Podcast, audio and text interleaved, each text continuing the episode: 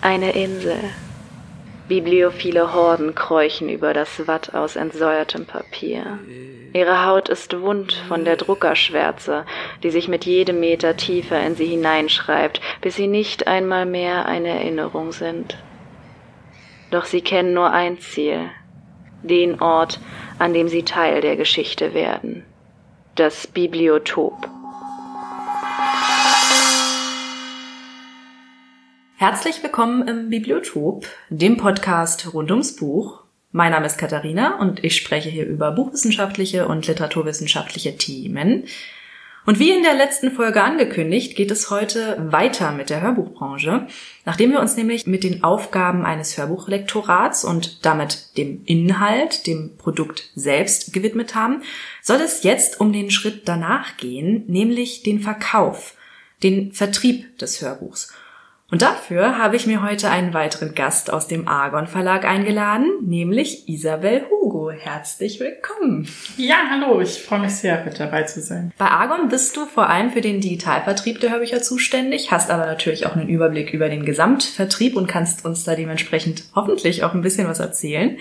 Ich habe den Vertrieb gerade zunächst chronologisch auf den Zeitpunkt verortet, nachdem das Hörbuch bereits fertiggestellt wurde Tatsächlich ist es ja aber so, dass ihr schon viel früher in Erscheinung tretet, nämlich direkt bei der Kalkulation. Was genau kann man sich denn darunter vorstellen? Warum ist das denn so wichtig, so eine Kalkulation zu erstellen? Kalkulation ist wichtig für uns, damit wir überhaupt wissen, ob ein Titel wirtschaftlich für uns überhaupt realisierbar ist. Da spielen ganz viele Faktoren rein, neben der Länge des Titels, also je nachdem, wie viele Buchseiten es gibt, entsprechend rechnen wir eine gewisse Laufzeit ein. Dann, wie wollen wir das Ganze besetzen? Ist es ein sehr teurer Sprecher? Ist es ein prominenter Sprecher? Wo wird das Ganze produziert? Je nach Bundesland sind die Preise in den Studios unterschiedlich. Wie wollen wir das Ganze auf den Markt bringen? Wird es ein reiner Digitaltitel?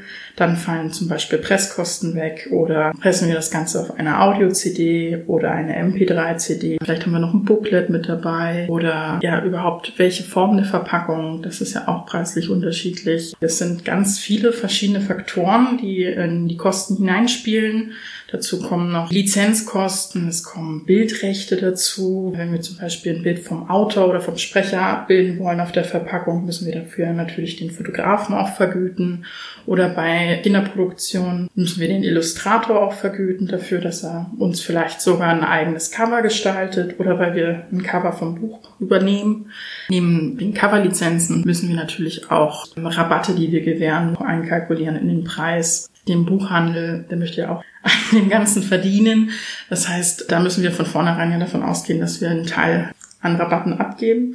Und natürlich auch überhaupt die Lizenz an den Buchverlag oder auch den Autor, je nachdem, wo wir die Hörbuchrechte eingekauft haben, mit einkalkulieren. Und da kann es auch vorkommen, dass wir dann noch weitere Beteiligungen, absatzabhängig, also eigentlich für alle Lizenzgeber, sowohl bei den Bildrechten als auch bei den Hörbuchrechten und Bearbeitungsrechten kann es ähm, Beteiligungen geben. Das alles muss natürlich auch mit eingerechnet werden. Wie sieht denn das Entlohnungsmodell für den Lizenzgeber aus? Wir vereinbaren in der Regel eine feste Garantiesumme, die der Lizenzgeber auf jeden Fall sicher hat, egal wie viele Hörbücher wir verkauft haben. Diese Summe hat er dann auf jeden Fall auf dem Konto, die wir auch sofort in der Regel überweisen müssen, um überhaupt an das Manuskript ranzukommen. Und sobald wir diese Summe dann tatsächlich auch mit unseren Verkäufen erreicht haben, gibt es neue Ausschüttungen danach. Also der Lizenzgeber kriegt von uns also erstmal die Garantiesumme fest ausgezahlt. Darüber hinaus gibt es aber in der Regel dann Beteiligung pro einzelnen verkauften Hörbuch und wir machen da in der Regel jährliche Abrechnungen, manchmal auch halbjährliche Abrechnungen, wo wir dann dem Lizenzgeber mitteilen, so, wir haben jetzt deinen Titel nochmal 2000 oder 3000 Mal verkaufen können dieses Jahr und davon kriegst du die Summe X von uns. Der kriegt nicht vom ersten Augenblick sofort die Beteiligung ausgezahlt, sondern erstmal die Garantiesumme, die er sicher hat. Mhm. Das bauen wir erstmal ab und ab dem x-ten Exemplar geht's dann los mit neuen Zahlungen, wo natürlich nicht nur der falls wir beim Buchverlag die Lizenz erwerben, nicht nur der Buchverlag daran was verdient, sondern der gibt ja wiederum was an den Autoren ab. Das heißt, es kommt am Ende immer was beim Autor an. Es sind ganz viele verschiedene Faktoren, die in die Kalkulation hineinspielen. Und da müssen wir natürlich erstmal schauen, was haben wir denn alles an Kosten für den einzelnen Titel und was glauben wir, können wir mit dem Titel am Markt erreichen? Wie viel können wir verkaufen und zu welchem Preis? Je nach Genre sind die Kunden und Hörer ja unterschiedlich viel bereit auszugeben. Wenn wir jetzt halt einen ganz klassischen Unterhaltungstitel eher so im Comedy-Bereich haben, dann wird da wahrscheinlich der Hörer eher ungern 45 Euro für ausgeben, sondern eher ein bisschen weniger. Und das sind halt alles so Faktoren, die müssen wir natürlich erstmal einberechnen, dann schauen, wie viel glauben wir denn absetzen zu können und das dann ins Verhältnis zu setzen und zu schauen, können wir uns das leisten, dieses Hörbuch überhaupt zu machen, oder ist es vielleicht was, wo wir am Ende ganz viel draufzahlen? Es gibt natürlich einzelne Titel, wo wir auch mal bereit sind, drauf zu zahlen, weil wir sagen, wir wollen den Titel unbedingt machen weil er literarisch besonders wertvoll ist und zu uns in den Verlag ganz toll passt oder aus anderen Gründen, weil wir im Konzern gerne diesen Autor unterstützen wollen oder dergleichen. Da kann es dann schon vorkommen, dass es sehr knapp kalkuliert wird.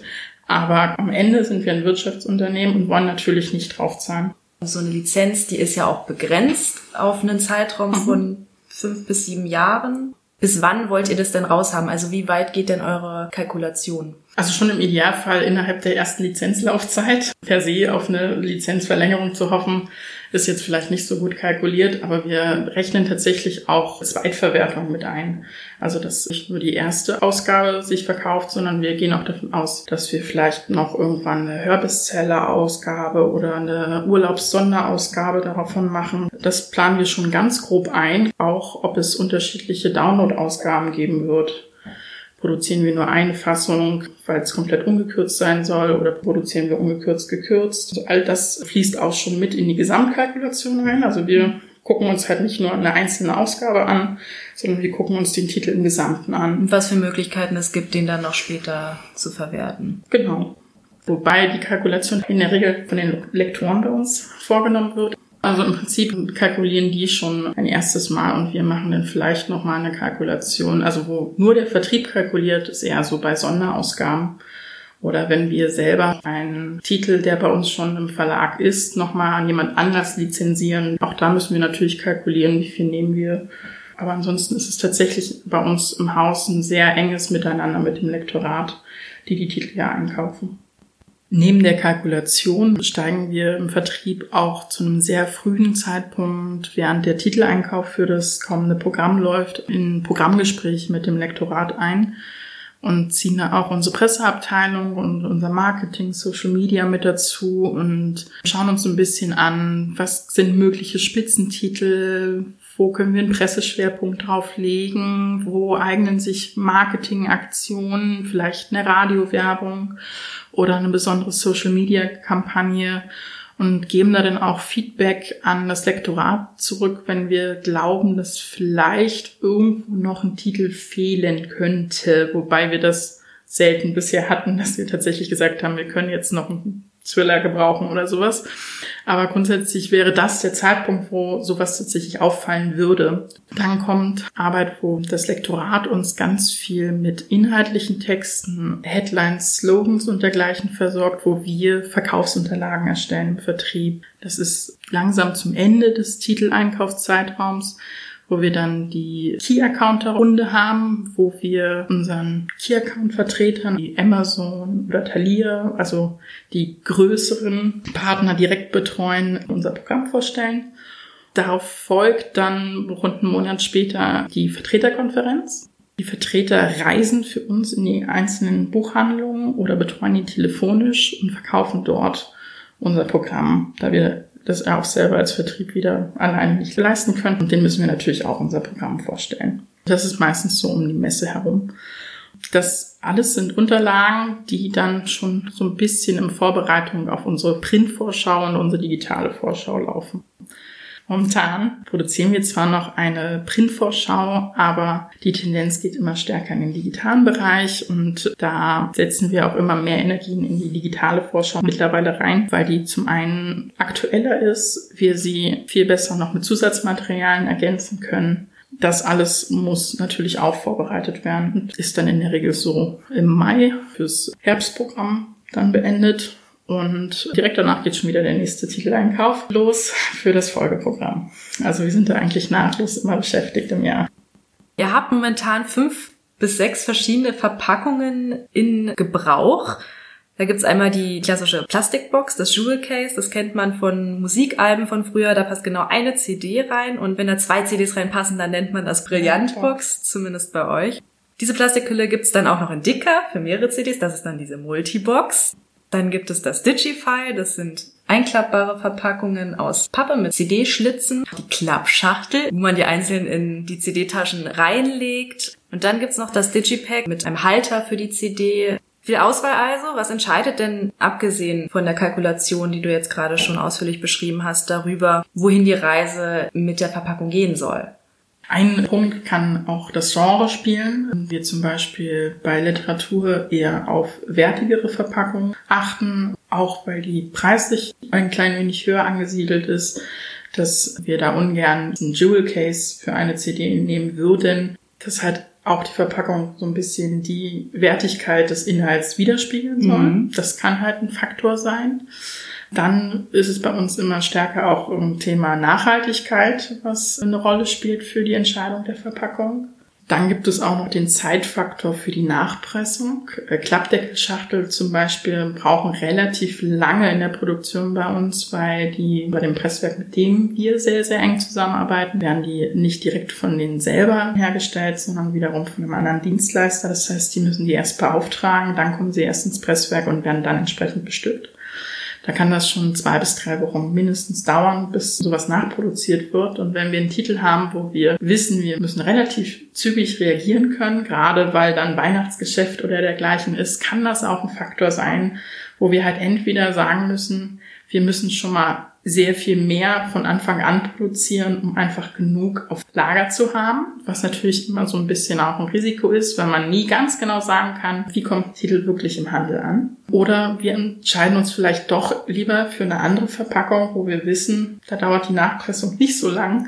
Ja, Multiboxen haben die im Presswerk auf Vorrat wahrscheinlich und dann genau. müssen einfach nur die... Genau, die Druckunterlagen müssen produziert werden. Wir können ja auch unterschiedliche Auflagen bei Druckunterlagen und CDs in Auftrag geben. Wir können zum Beispiel sagen, wir lassen ein paar Booklets mehr drucken, pressen aber eine geringere Anzahl an CDs und wenn wir dann die nächste Auflage haben, dann haben wir schon ein paar Booklets auf Lager oder sowas. Da gibt es viel Spielraum, wobei wir ganz häufig einfach eins zu eins in den Mengen pressen, aber wir haben da schon eine Flexibilität. Das sind halt auch so Faktoren, die bei der Wahl der Verpackung eine Rolle spielen können. Du hast gerade schon den Punkt Nachhaltigkeit angesprochen. Das ist bei euch ein sehr präsentes Thema. Ihr seid euch ja, des Spannungsfelds Hörbuch und ökologische Nachhaltigkeit durchaus bewusst. Ihr habt jüngst zum Beispiel euren Katalog sehr stark reduziert, um Papier zu sparen. Ihr arbeitet klimaneutral, ihr zahlt also einen Ausgleich für euren CO2-Verbrauch, ihr benutzt Ökostrom und ihr fahrt mit dem Zug zur Buchmesse. Das sind alles Sachen, die können normale Firmen auch umsetzen, wenn sie denn den Willen aufbringen. Und gerade in Bezug auf den Umstieg auf eine andere Verpackung, weg von dieser Plastik-Multibox, um den ihr euch ja gerade bemüht, habt ihr ja, wenn man mal einen Schritt weiter denkt, nicht nur das Plastik eingespart. Ja, wir haben tatsächlich auch für das kommende Programm geplant, dass wir sehr viel mehr auf MP3-CDs rausbringen werden, wodurch wir nochmal auch schon die CD-Anzahl reduzieren werden haben uns auch noch verschiedene Verpackungen zeigen lassen. Wir werden auch zukünftig deutlich schmaler im CD-Regal Platz finden, weil wir halt auch von der Verpackung weg vom Plastik wollen oder Verpackungen, die generell erstmal weniger Platz verbrauchen, weil es ist ja nicht nur in der Produktion nachhaltiger, sondern auch ganze Transport. Den darf man ja auch nicht vergessen. Umso kleiner die Verpackungen sind und umso weniger voluminös ähm, desto mehr kann in eine einzelne Kiste, desto mehr kann in einen einzelnen LKW und desto weniger CO2 stoßen wir tatsächlich beim Transport aus. Wir sparen natürlich im Nebeneffekt auch noch Geld, aber das war nicht der primäre Grund, warum wir uns dafür entschieden haben. Na, das wird sich ja sicherlich auch genau, ausgleichen klar. mit den Kosten für das Drucken der Digifiles. Genau, also letztendlich äh, muss man ja sagen, dass die Verpackungen teurer sind, natürlich ein bisschen als die Multiboxen, als die Plastikverpackungen, aber am Ende haben wir, glaube ich, alle Mehrwert davon. Und zum Thema Nachhaltigkeit passt vielleicht auch, dass unsere Verpackungen vegan sind. Wir haben da mal eine Nachfrage ans Presswerk geschickt und tatsächlich werden nur Kleber verwendet, die tierfrei sind. Das ist vielleicht auch ganz spannend zu wissen. Begeben wir uns nun zu einem Zeitpunkt, an dem das Hörbuch fertig produziert ist. Nun gibt es in der Medienwissenschaft ja den Prozess des Windowings der auch in der Hörbuchbranche angewendet werden kann. Wir kennen das vom Filmbusiness, dass ein Film nacheinander durch verschiedene Kanäle gejagt wird, um möglichst viel Gewinn mit einem Produkt zu erwirtschaften. Erst ist er im Kino, dann kommt er ins Pay-TV, dann kommt er ins Streaming, dann als DVD und dann irgendwann ins Free-TV. Und das sind ja alles abgesteckte Schritte, in denen mit dem einen Produkt Geld generiert wird. Windowing-Prozesse gibt's natürlich auch bei euch. Was für verschiedene Vertriebsstationen gibt's denn in der Hörbuchbranche? Genau, zum einen versuchen wir möglichst parallel zum Buch-IT den Markt zu kommen. Das hat ganz unterschiedliche Gründe. Der Schwerpunkt hierbei ist sicherlich, dass zum Zeitpunkt des Erscheinens die Aufmerksamkeit sowohl im Handel als auch bei den Hörern am größten auf den Titel ist. Je nach Genre haben die Titel eine immer kürzere Aufmerksamkeitsspanne da draußen. Da gibt es natürlich so Allzeitthemen, gerade im Sachbuchbereich, die funktionieren dann länger oder auch Kindertitel, die durch Reihen länger leben und eine längere Aufmerksamkeit haben oder Saison für Saison wieder auf den Markt kommen, weil es dann Herbstlieder sind oder Lieder zum Advent oder Ostertitel, wo wir sagen können, okay, jedes Jahr zu einem bestimmten Zeitpunkt kommen diese Titel plötzlich wieder auf und dann ähm, lebt auch die Backlist ganz wunderbar.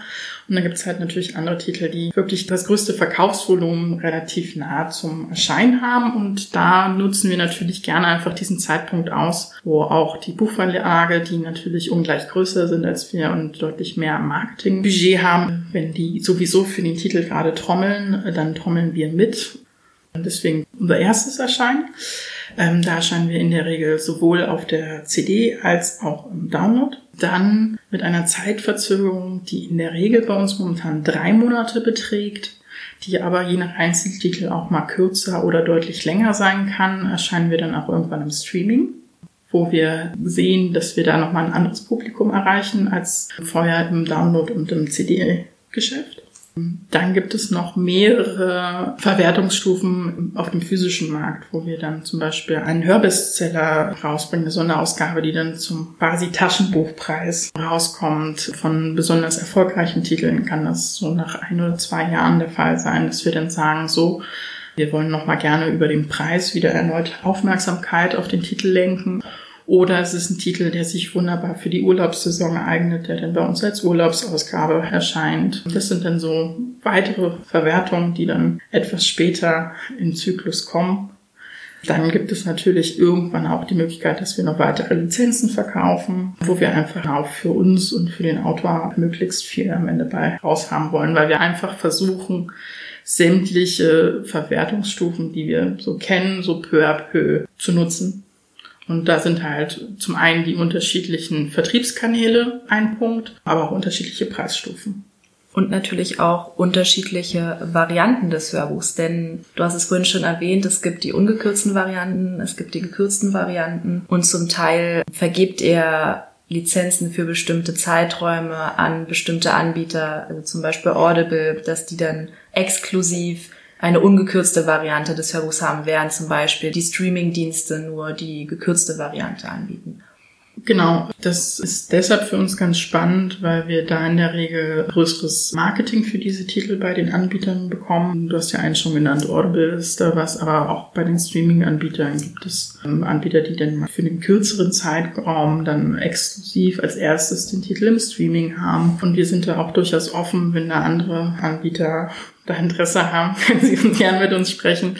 Was ein ganz interessantes Konzept natürlich für die einzelnen Anbieter selber ist, dass sie exklusiven Content haben. Und unser Gewinn und der Gewinn für den Autor oder die Autorin oder den Lizenzgeber generell ist halt, dass für diese Titel nochmal extra die Werbetrommel gerührt wird. Und wir tatsächlich an den Verkaufszahlen ganz, ganz deutlich merken, was ein Exklusivtitel ist und was kein Exklusivtitel ist. Mal von den Spitzentiteln abgesehen. Und da ist dann so ein Partner teilweise sehr wichtig für uns, weil wir dann halt plötzlich mit ganz anderen Absatzzahlen rechnen können, weshalb für uns das durchaus interessant ist. Da gibt es unterschiedliche Varianten.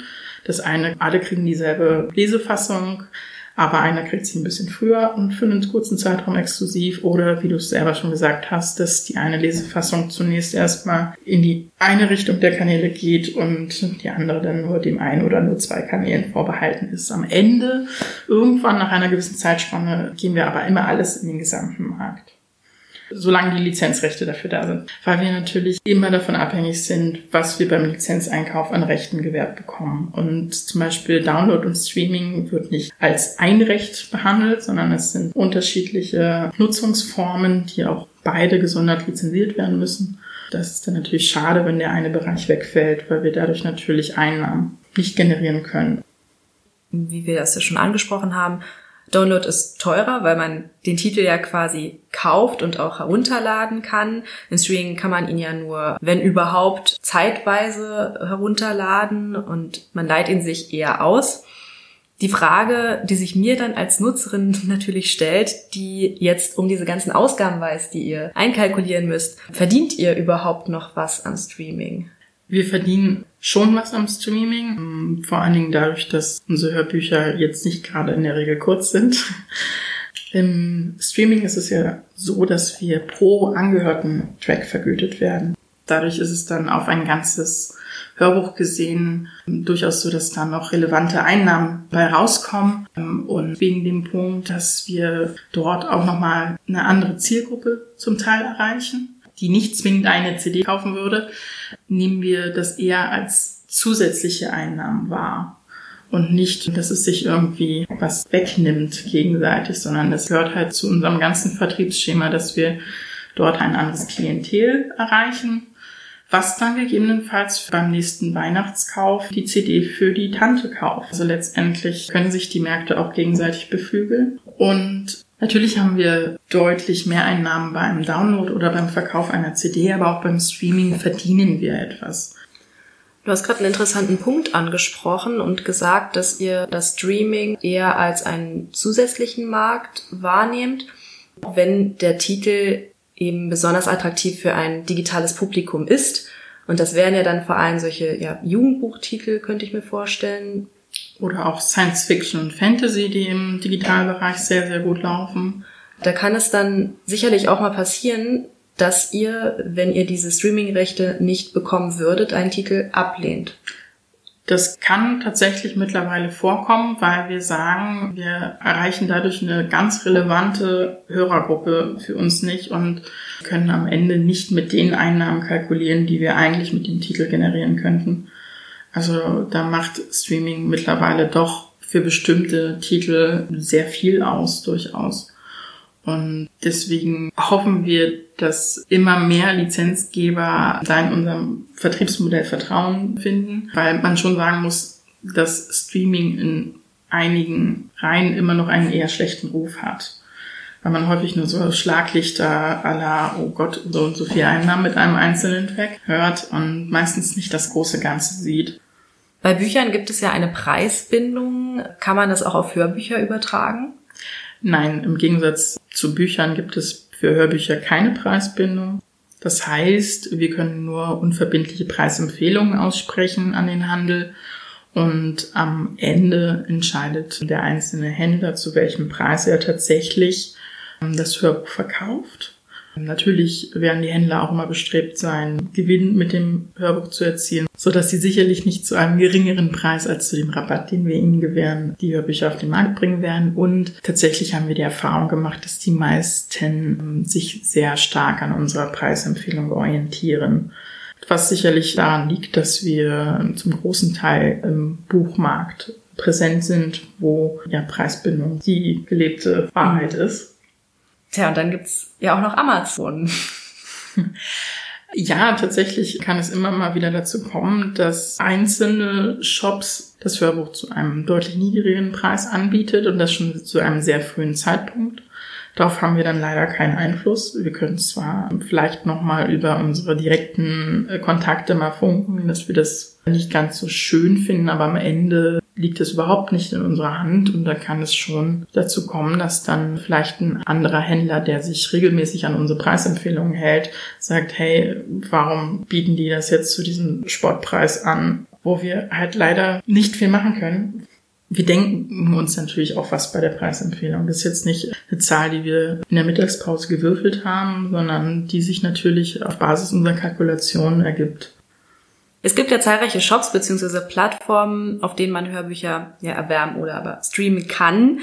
Die gehen in die Hunderte. Wie macht ihr das denn überhaupt, dass ihr das an die ausliefert, an diese ganzen Shops? Ja, du sagst es selbst, es gehen an die hunderte von einzelnen kleinen Shops, die alle natürlich ganz eigene Anlieferungsrichtlinien haben, in welchem Format die Audiodatei sein soll, wie genau die Namen sein soll, mal mit ISBN, mal ohne ISBN, mal mit Leerzeichen, ohne Leerzeichen. Oder das Cover soll dann in einer unterschiedlichen Auflösung da sein. Einen können Booklets mitverarbeiten, die anderen nicht. Oder auch die Genreeinteilung, wo denn der eine Shop zehn verschiedene Genres kennt, der andere aber gerne aus einer ganzen Reihe von 300, 400 verschiedenen einzelnen, sehr feinen Genres gerne eine Zuteilung haben möchte und auch nicht nur eine, sondern vielleicht zwei oder drei. Das Ganze nimmt natürlich extrem viel Zeit in Anspruch, das aufzubereiten für jeden einzelnen Titel. Und da reden wir halt in der Regel auch von einer sehr kurzen Zeitspanne, die wir haben, da wir häufig zwei, drei, vielleicht, wenn wir Glück haben, mal vier Tage haben zwischen der Titel kommt bei uns in den Verlag rein und muss dann an den Shop ausgeliefert werden, damit der diesen dann rechtzeitig verarbeiten kann, dass er dann zur Veröffentlichung auch im Shop erhältlich ist. Und da wir das alleine nicht leisten können, haben wir nach und nach die Anzahl der Shops, die wir direkt beliefern, reduziert und arbeiten jetzt tatsächlich mit einem Dienstleister zusammen, der nicht nur uns ausliefert, sondern auch ganz viele andere Musiklabels und Hörbuchlabels. Dadurch natürlich ein viel größeres Portfolio hat und viel eher auch mit den Shops darüber reden kann, wie die Sachen angeliefert werden. Das heißt, wir bereiten die Daten einmal so vor, wie dieser Dienstleister sie gerne haben möchte. Die nehmen uns extrem viel Arbeit ab dadurch und Sie gehen auch noch in Marketinggesprächen mit den einzelnen Shops. Das heißt, wir arbeiten ganz eng mit denen zusammen, stellen ihnen unsere Titel vor, geben den Marketingmaterial und Highlights mit an die Hand, klären vorab, was rechtlich möglich ist an Exklusivitäten oder dergleichen. Und die sprechen dann auch noch mit den einzelnen Shops. Und das ist eine enorme Erleichterung für uns, weil wir dafür als Haus halt einfach zu klein sind, um das selber stemmen zu können. Und auch hier wird, wie beim Lektorat, nur zu gut deutlich, dass es nicht mit den offensichtlichen Aufgaben aufhört, in dem Fall das Produkt eben auf den Markt zu bringen.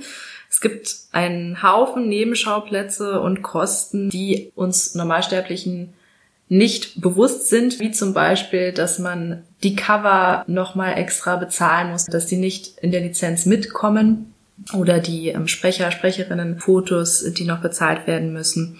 Dann gibt's noch Marketingkosten. Man will das Produkt ja auch verkaufen und darauf aufmerksam machen. Vor allem, wenn Titel unabhängig erscheinen, was ja auch mal vorkommt. Also ein sehr weitreichendes und spannendes Aufgabenfeld, in dem du da tätig bist dieser Welt. Doch natürlich ist nicht immer alles rosig. Darum dann auch an dich die Frage, was sind denn die Schattenseiten deines Jobs? Vielleicht, dass man manchmal sich nicht so viel Zeit für die Produkte nehmen kann, wie man gerne möchte, wenn man gerade in einer Hochphase ist, wo extrem viel gleichzeitig passiert, wo parallel Vorschauprozesse, gleichzeitig das Alltagsgeschäft mit Auslieferungen und Marketinggesprächen mit Kunden. Wenn dann so ein Zeitpunkt da ist, wo einfach sich alles knubbelt, was wir halt so zweimal im Jahr haben, dann hat es zum einen den Nachteil, dass man vielleicht nicht so viel Zeit für jeden einzelnen Titel investieren kann, wie man gerne möchte. Und dass man im Zweifelsfall auch einige Überstunden schieben muss, um äh, diese Arbeit dann zu bewältigen. Das ist vielleicht so ein Schattenpunkt. Und was magst du am meisten an deinem Job? Ich finde es sehr schön, dass ich Produkte verkaufen kann, hinter denen ich stehe. Ich habe in meinem Leben schon einiges verkaufen müssen und dürfen und habe festgestellt für mich, dass ich das tatsächlich eigentlich nur bei Sachen kann, wo ich auch dahinter stehe Und ich weiß, mit wie viel Herzblut einige Produktionen hier bei uns gemacht werden. Ich höre leidenschaftlich gerne auch Hörbücher und da macht es halt einfach mal deutlich mehr Spaß, dann solche Produkte zu verkaufen als Make-up, was gar nicht meins ist zum Beispiel. ja, vielen lieben Dank, dass du heute da warst und dir die Zeit genommen hast, mir hier Rede und Antwort zu stehen. Es war auf jeden Fall ja sehr spannend. Ja, ich freue mich auch total, ähm, dass ich Gast sein durfte. Ich hoffe, auch die ZuhörerInnen da draußen sind schlauer aus dieser Folge herausgegangen. Ich zumindest bin es mal wieder. Hinterlasst mir gerne eine Bewertung auf iTunes, das hilft dem Podcast sehr. Wenn ihr Fragen oder Anmerkungen habt, dann schreibt mir gerne eine Mail an bibliothek.podcast.gmail.com oder auf Instagram. Ich heiße dort gassenhammer.blog. Schaut auch gern mal beim Instagram-Account vom Argon Verlag vorbei. Da gibt's einige schöne Hörbücher zu entdecken. Und wie in der letzten Folge verweise ich auch heute auf das Argon Lab www.podcast.argon-verlag.de. Da findet ihr eine große Vielfalt an professionell erstellten Podcasts, die jeden Geschmack und jede Altersspanne bedienen. Ja, und damit beende ich die heutige Folge. Isabel, es war mir eine Freude. Bis zum nächsten Mal in drei Wochen.